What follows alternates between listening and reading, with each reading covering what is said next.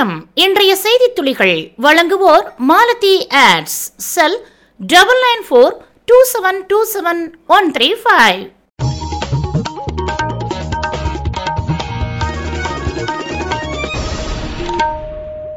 Madurai AIIMS மருத்துவக் கல்லூரி 1ஆம் ஆண்டு மாணவர்களுக்கு ஏப்ரல் 4ஆம் தேதி முதல் வகுப்புகள் தொடக்கம். ராமநாதபுரம் அரசு மருத்துவக் கல்லூரியில் எய்ம்ஸ் கல்லூரி மாணவர்களுக்கான வகுப்புகள் நடைபெற உள்ளன. பகுதி நேர ஆசிரியர் பணியிடங்கள் நிரந்தரமானது அல்ல, தற்காலிகமானதே. பகுதி நேர ஆசிரியர்கள் நியமனம் முற்றிலும் தற்காலிகமானது மட்டுமே, ஒருபோதும் நிரந்தரமாகாது. மே மாத ஊதியம் வழங்க கோரிய மனுவிற்கு பள்ளி கல்வித்துறை முதன்மை செயலாளர் விளக்கம்.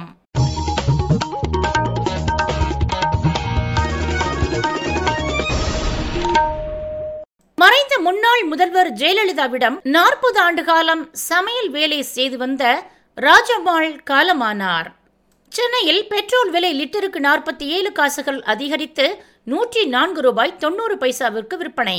டீசல் விலை லிட்டருக்கு 53 காசுகள் அதிகரித்து ரூபாய் 95க்கு விற்பனை.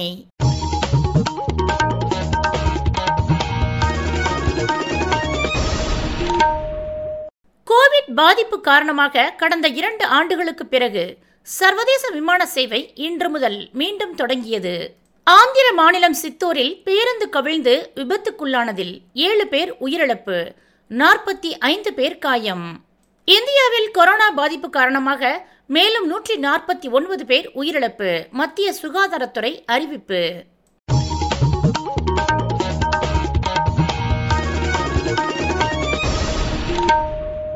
தமிழக மக்களின் நலனுக்காக தமிழக முதல்வர் துபாய் செல்லவில்லை, தனிப்பட்ட காரணங்களுக்காகவே துபாய் சென்றுள்ளார் என எதிர்க்கட்சி தலைவர் பழனிசாமி குற்றச்சாட்டு.